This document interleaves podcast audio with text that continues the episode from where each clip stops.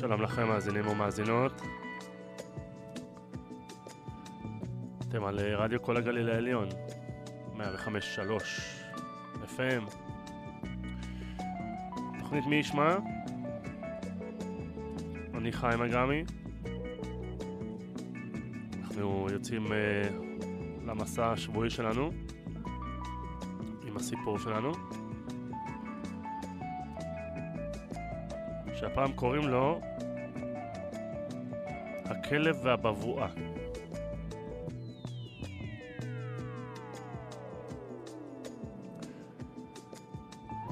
פעם אחת הצליח כלב להשיג נתח של בשר ונשא אותו בפיו לביתו כדי שיוכל לאכול אותו שם באין מפריע.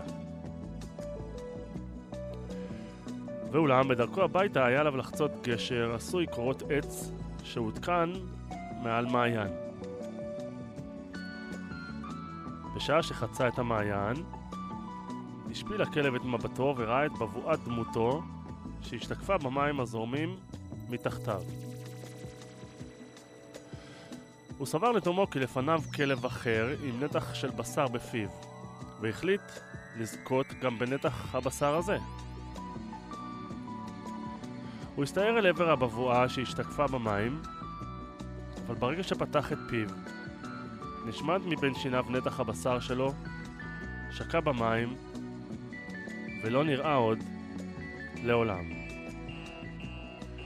היזהרו שלא לאבד את הדבר עצמו, תוך ניסיון ללכוד את הבבואה שלו.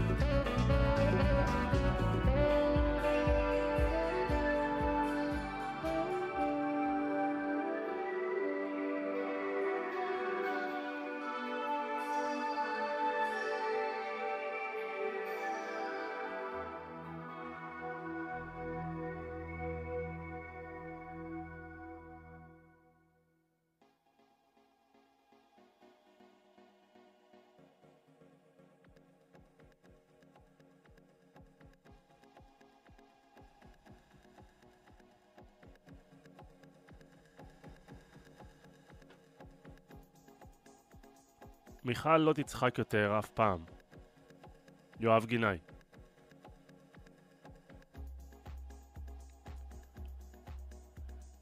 מיכל לא תצחק יותר אף פעם.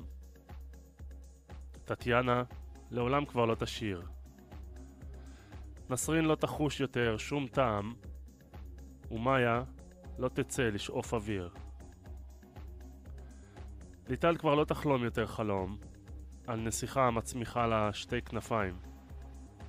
דיאנה לא תביט מהחלון, שוב בציפור החופשייה שבשמיים.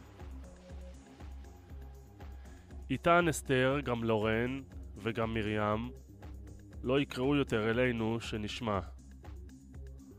ומסטבל וגם שגית הן לעולם יביטו בנו מתמונה ללא דמעה. וגם אנחנו לא נשמע יותר כבר את זעקתן, ולא נושיט ידינו להציל נפשן כעת. לא נהפוך פה עולמות כדי לחלץ עכשיו אותן, כי הנה, שוב איחרנו לתמיד את המועד.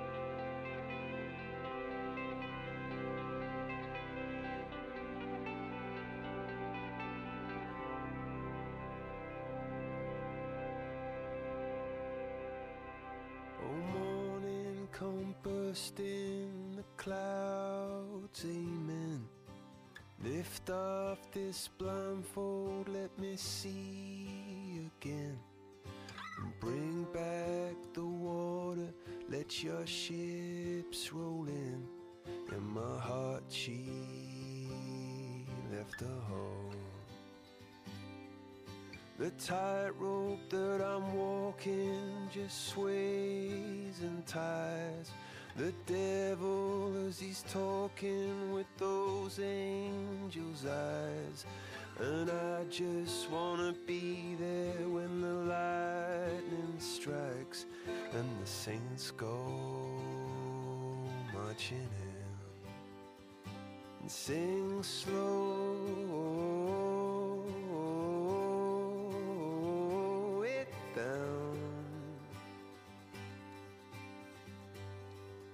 through chaos as it swirls. It's us against the world.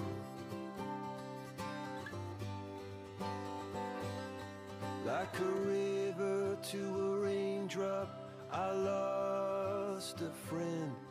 My drunken as a Daniel in a lion's den. And tonight I know So whatever you do, don't let go.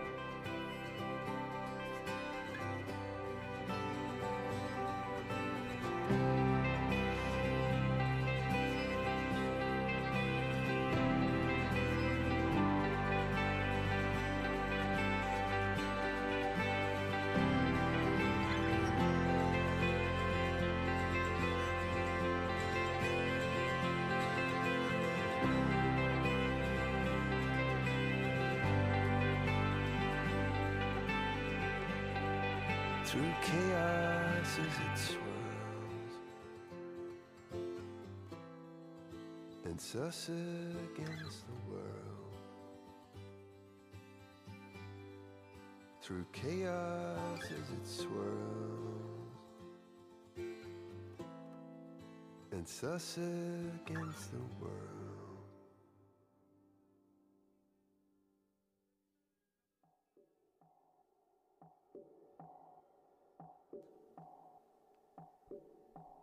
התקפת הלוויתן הטורף.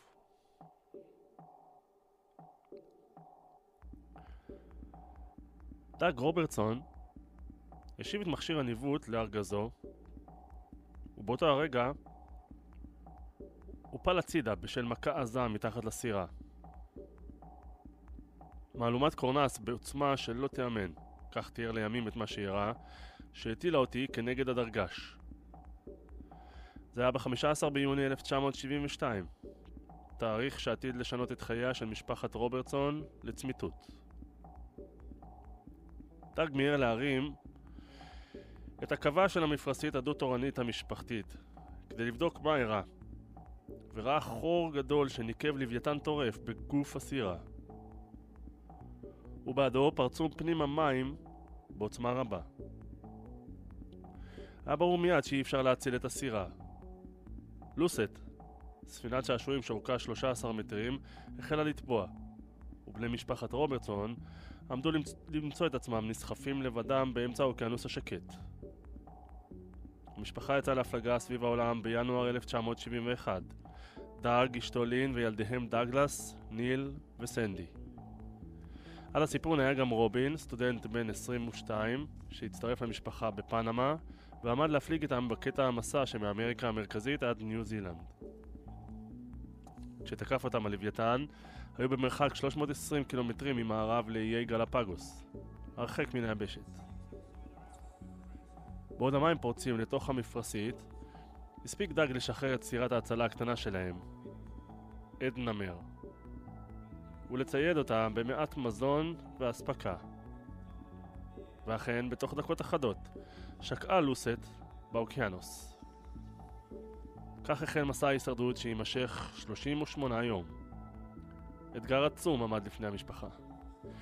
לא הייתה להם אלא כמות זעומה של מזון ומי שתייה, וסירתם נסחפה בלב האוקיינוס הגדול ביותר עלי אדמות.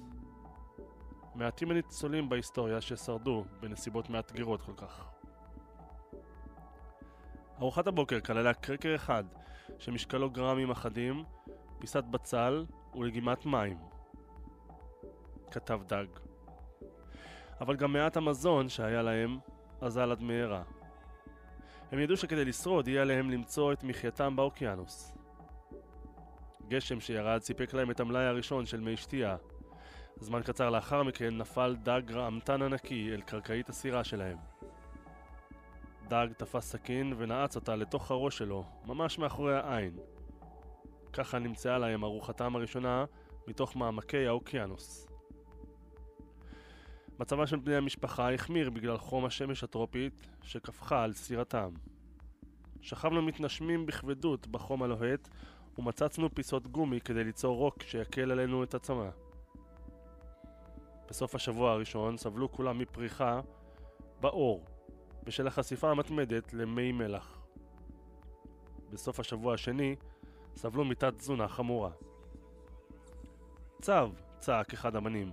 הם הצליחו לתפוס אותו ולהרימו אל תוך הסירה, ותקעו סכין בגרונו כדי לנקז את הדם. הרגשתי כאילו זה עתה שתיתי את שיקוי החיים, כתב דג. עם הזמן גבר ביטחונם ביכולתם לשרוד. הם התקינו להם כלים, שמרו על בריאות סבירה, ושאבו עידוד פסיכולוגי זה מזה. בד בבד השתכללה מיומנותם בהשגת מזון מן האוקיינוס. הם הצליחו לצוד 13 צווים באמצעות חנית שהתקינו ממשות, ואפילו הרגו ואכלו כריש שאורכו מטר וחצי. עם זאת, עדיין נאלצו להתמודד עם סכנות גדולות. הם סבלו גם מחום קיצוני וגם מקור נורא. שערות הזאת טלטלו את סירתם הקטנה, מעלה ומטה, ופעם אחת השתוללה סופה אימתנית שאיימה להטביע אותה. הגשם גבר והתחזק עד שהיה למבול שוצף, ומעל רעם הסופה שמעתי את סנדי מתייפחת ואת לין מתפללת. כתב דאג. לין, שהייתה אחות במקצועה, יזמה שיטה לא מכובדת, אבל יעילה, לשמור עליהם שלא יתייבשו, בעזרת מעט מי הגשם שאספו בסירה. המים היו מזוהמים בדם צבים ובפסולת מזון, והיו רעילים אילו שתו אותם. לין ידע זאת, ודרשה שכל בני המשפחה יעשו חוקנים באמצעות שפופרת שהתקינו מחבקים של סולם. היא ידעה שאם יכניסו את המים דרך פי הטבעת, הרעלים לא יחדרו לתוך מערכת העיכול. ביום ה-38 של מסע ההישרדות שלהם, צפה דגל האופק וראה משהו. ספינה! אמר. ספק תוהה שמא אין זה אלא מחזה תעתועים. יש שם ספינה והיא באה לקראתנו. ואכן, זה מה שקרה. טוקה מארו, 2. הייתה ספינה יפנית, ואנשי צוותה נדהמו לראות את בני משפחת רוברטסון, פראיים למראה, נסחפים באוקיינוס בסירתם הקטנה, ועוד יותר השתאו למשמע סיפורם. אחרי ארבעה ימים על סיפונה של טוקמארו 2, הגיעה משפחת רוברטסון אל בלבוע שבפנמה, וזכתה לקבלת פנים השמורה לגיבורים. אין ספק שמסעם היה מרשים ומעורר התפעלות. הם שרדו 38 יום בים, כמעט בלי מים ואספקה. דאג העלה על הכתב את סיפור חוויותיה של המשפחה בספר ששמו Survive the Savage Sea, לשרוד בים הפראי. הספר ראה אור לראשונה ב-1973 והוא עדיין חוזר ונדפס, ונחשב לאחד מסיפורי ההישרדות הגדולים בכל הזמנים. אבל לדברי דגלס, אחד מבניו של דאג, הספר מגולל את מחצית הסיפור בלבד. גם הוא כתב ספר על מה שקרה. The Last Voyage of the Lucet, מסעה האחרון של לוסט, וסיפורו שערורייתי יותר. אבא היה קצת רודן ואנחנו חיינו תחת פיקודו, הוא מספר. הוא היה מחטיף לנו כהוגן בכל פעם שלא סרנו למרותו, והיו לו ידיים כמו עטי חפירה. אישיותו הגדולה מהחיים של דג תרמה הרבה להישרדות המשפחה, אבל הוא לא היה איש קל. דגלס מספר שפעם אחת נשטף אביו אל מחוץ לסירה.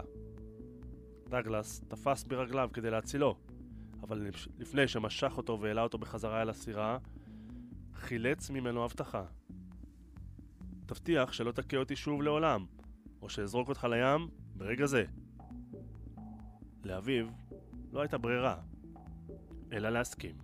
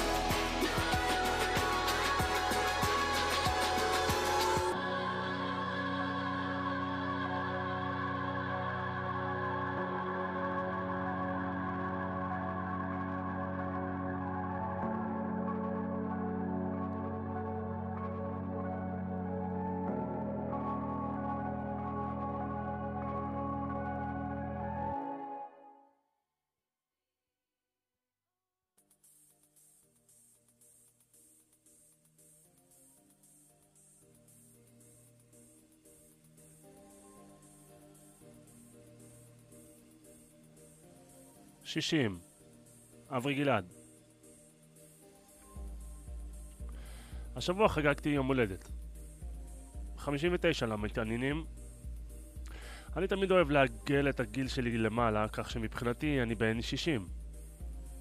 פעם חשבתי ש-60 זה גיל זקנה. פעם זה באמת היה ככה, כשתוחלת החיים הייתה נמוכה משמעותית, לפני שהתחילו להעריך את הקשישות. היום 60, אם יש בריאות ופרנסה ומשפחה וילדים, זה גיל פעיל, גיל נעים, גיל שמודיע, הגעתי עד הלום. כבוד. לא נהרגתי ולא נרצחתי ולא שווקתי ולא נדרסתי ולא חליתי, השתבח הבורא, ולא פגשתי עדיין את מלאך המוות. שמחה וששון. 60 זה מבחינתי גיל לעלות עוד מדרגה בהכנה לזקנה, שנראית כבר בבירור במראה. הזקנה אינה משהו שקרה לאנשים אחרים, אלא משהו שכבר קורה לי ומחייב היערכות. זה תהליך פירוק שאינו מורגש בנעורים, למרות שהוא פעיל כבר אז. אבל בזקנה הוא תובע את מחירו. השרירים מתפרקים, מדלדלים, אינם נושאים את הגוף, אינם גמישים, אינם מונעים נפילות. הזקיפות מתכופפת, התנועה מתעייפת, התודעה מתעופפת. העצמות מתפרקות, נהיות פריחות וחלולות, שברים על היוסטור, פלטינות, חודשים במיטה, חולשה, שיקום, נכות, מטפלת סיעודית, לא קל. 60 זה הזמן לצבור עוד קצת נכסי גוף ותודעה, שיהיו הרזרבה שאיתה מגיע לזקנה. אם יהיו לי שרירים יותר חזקים ומסיביים, גם כשיאבד חצי מנפחם, עדיין יהיה לי עם מה לעבוד. אם אני מצליח למתן את תהליך האוסטאופורוזיס בעצמות, יכול להיות שאפול ולא אשבור. אם אדאג למוח שלי, ייתכן שלא אלקה בשיטיון לסוגיו, אלא אהיה צלול יחסית. ממש צלול עד הסוף. האמת, שממש צלול עד הסוף, אף פעם לא הייתי. למדתי ממיטב המחקרים שחשוב לי קודם כל להרים משקולות. אין דרך אחרת לשמור על מסת השריר, אלא בדחיקת מתכות כבדות כמה פעמים בשבוע. 20 דקות בכל פעם. לא נורא. למדתי שאני גם חייב לזוז. לא המון, אבל אורח החיים היושבני הוא מקצר חיים מוכר. לכן אני פותח את יומי באימון משקולות בבית, נוסע באופניים לעבודה, אחר כך רוטינה בתוכנית הבוקר, אחר כך אימון במים. וגם קופץ. חשוב לעצמות. רק בקפיצה הן נבנות, חייבות מכה. ושותה קפה לרוב. השבוע פורסם מחקר שמראה ששתיית ארבע כוסות קפה ביום מורידה את הסיכוי לאלצהיימר ב-35%. יש הצדקה להתמכרות.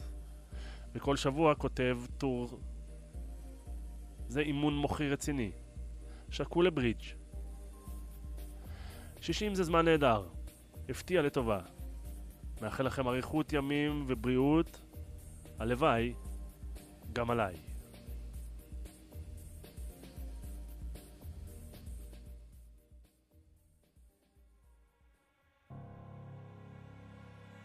My name is Maxi Jazz and I ain't no joke. I make you choke on the mic when I go for broke. When I come into a jam, I tear off my shirt. I have no knowledge of fear, cause I'm here to do work.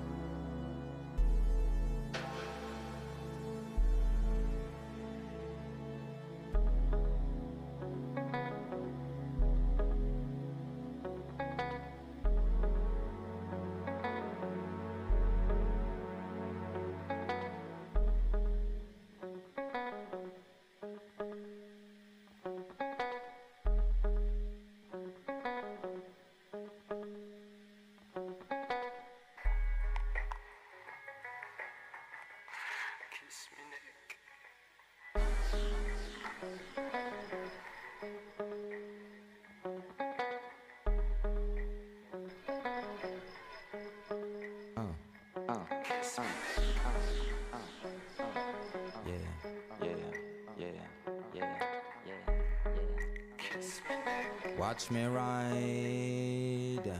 Take my words in the face. Taste and then swallow me. I'm chasing the devil, cause you're level if you follow me. For quality.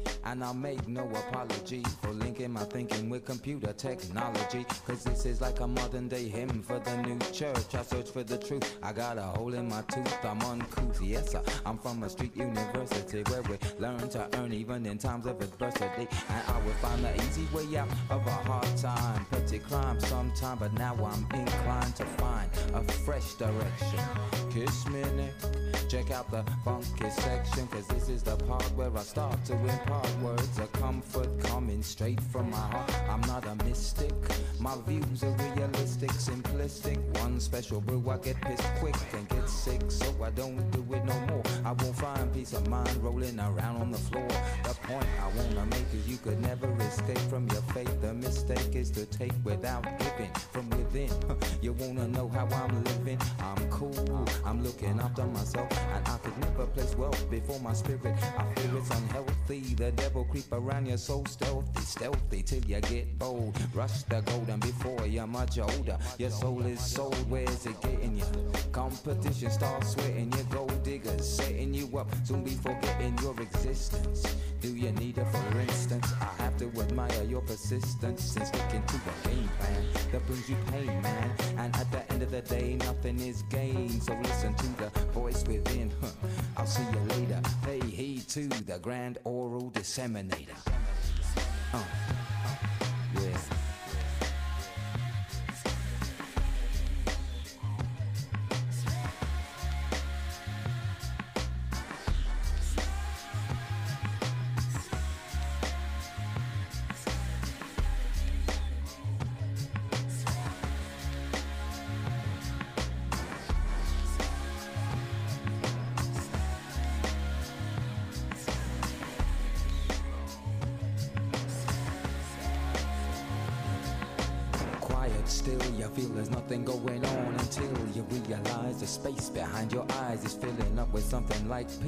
Your thoughts cease and pleasure grows in your soul I ain't a Christian, sometimes I feel like kissing them, but listen, I'm just trying to tell you what I know. If you would once relax, chill to the max, these words on wax will cause sweet bells to ring in your soul. If I say God is alive, I know you wanna know why babies die.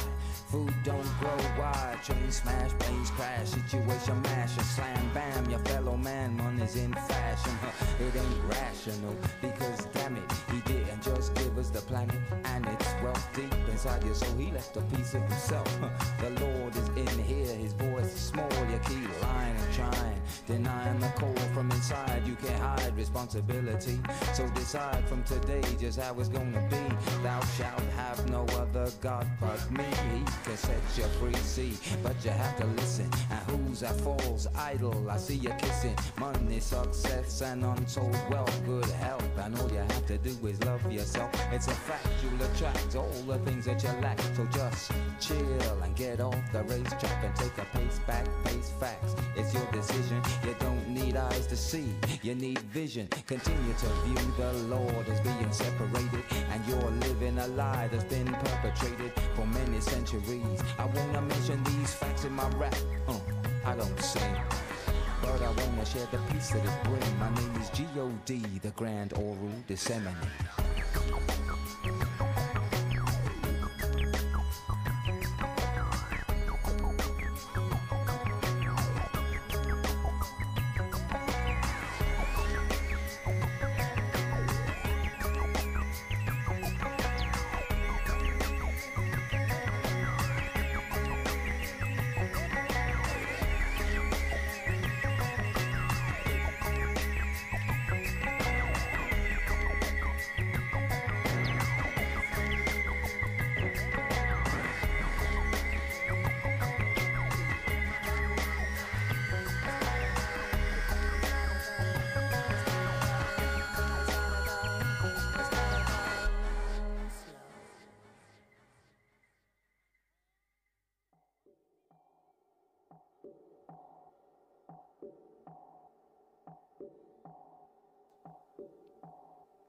חנוכה, גרסת הקמפיין, קובי אריאלי.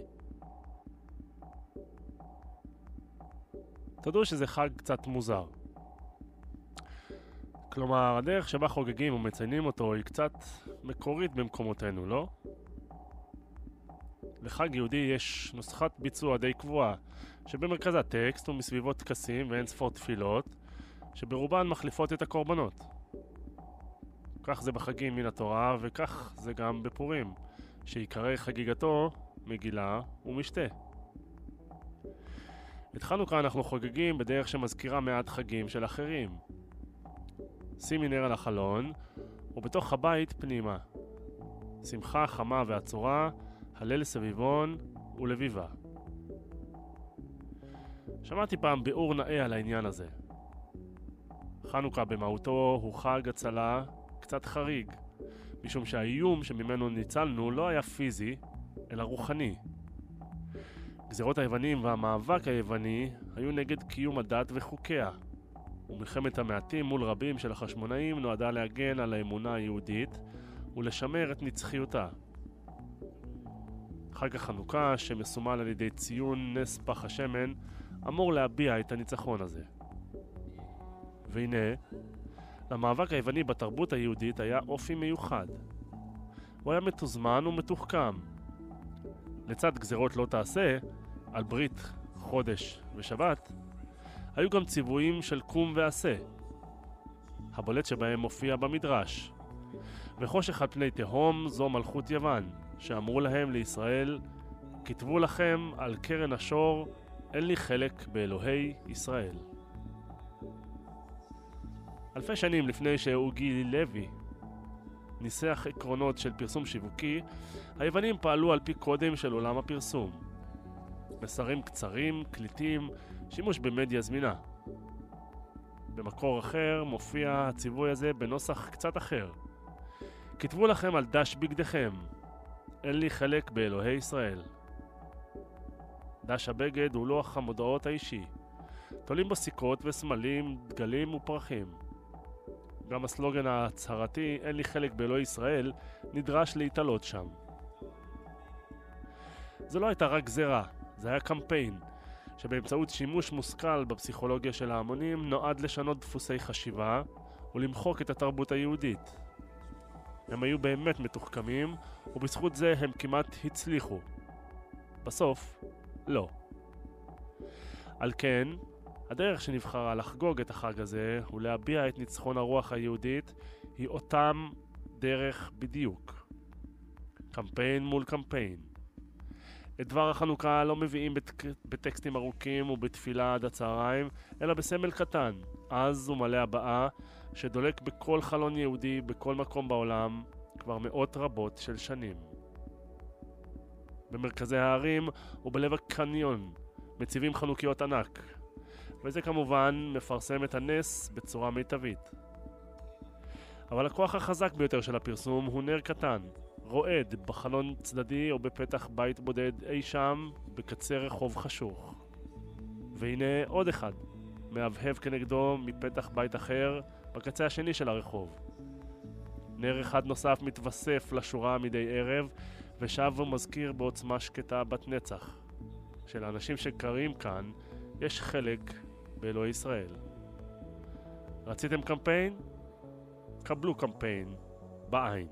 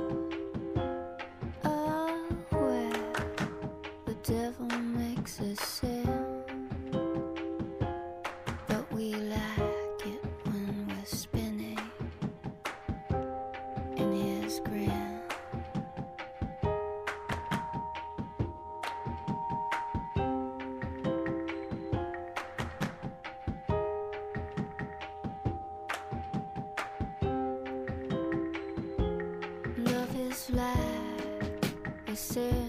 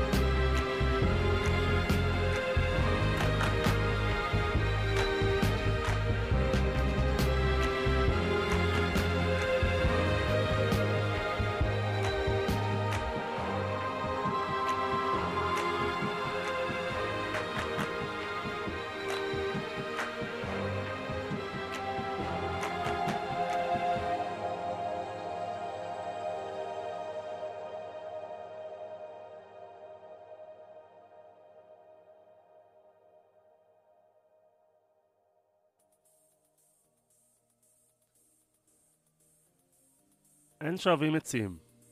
מאיר שלו. חבר הכנסת דוד אמסלם הוא היום הדמות הבולטת ביותר בליכוד. על פיו יישק דבר. הוא קובע הסגנון ומתווה הקו. מהבחינה הזאת הוא עולה אפילו על הגברות מירי רגב, מאי גולן, אסנת מארק וגלית דיסטל אטבריאן. ועל האדונים אוחנה, קראי וביטן. ייתכן שהכפתור שבאמת יציל את ישראל יהיה כפתור המיוט של כל אלה. השבוע העשיר חבר הכנסת אמסלם את עולמנו בתכנים נוספים ורבים התייחסו להתבטאויותיו. יש ודאי ויותר הוכחות לטיבו ואין צורך לשוב ולדון בו בכל פעם שהוא שב וחורץ את לשונו. אבל בידיעה שפרסם יובל קרני בעניין זה, אף היא בידיעות אחרונות, הופיע בשולי גידופיו ואיומיו גם ביטוי עברי שעורר בי התפעלות. יחד עם דבריו על המכלאות, החלפת השופטים ודריסת השמאל, התחדש שם חידוש לשוני תנכי. הציבור שלנו והמנהיגים שלנו, ובראשם ראש הממשלה נתניהו, הוא מצטט, יודעים שאנחנו חייבים לשנות את כללי המשחק. אחרת אנחנו נהיה שואבי עצים וחוטבי מים במאה השנים הבאות. לפעמים מתגלה שוני בין ביטויים עבריים ובין משמעותם בימי התנ"ך. הגיעו לעמק השווה אינו עמק שווה המקורי, וקול קורא במדבר הוא שינוי גמור של קול קורא. במדבר פנו דרך אדוני, ישרו בערבה מסילה לאלוהינו. אבל אם ניסיתם במקרה לשאוב עצים ולחטוב מים, אתם יודעים שמדובר בפעולות לא אפשריות.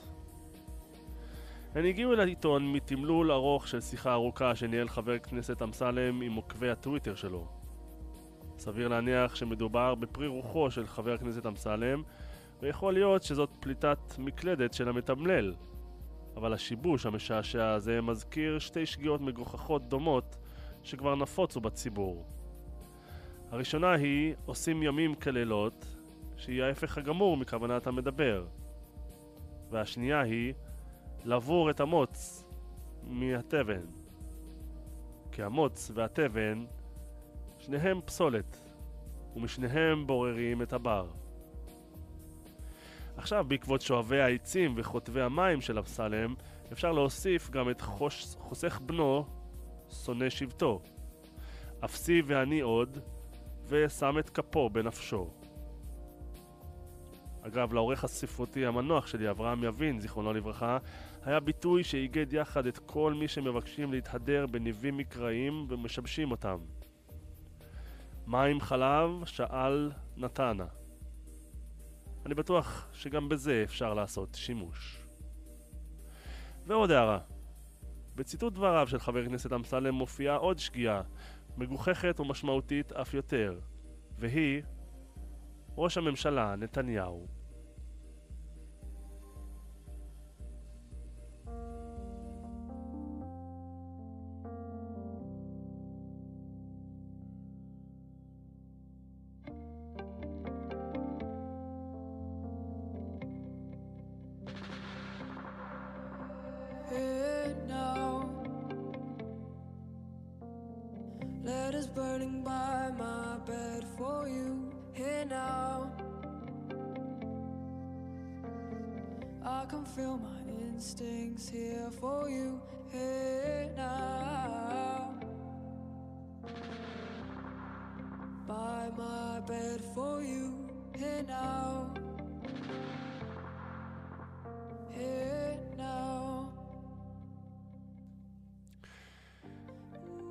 כאן מישמן הפעם, אני מקווה שנהנתם. אתם הייתם על אה, רדיו כל הגליל העליון, 105.3 FM.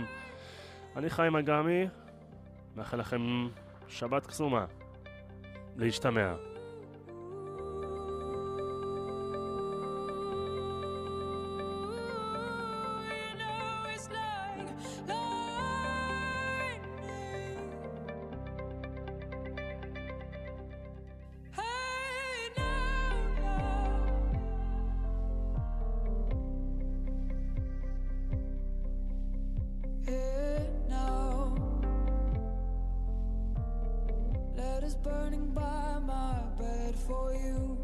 Now. Leave it to the wayside like you do for you. Imagination calling mirrors for you here now.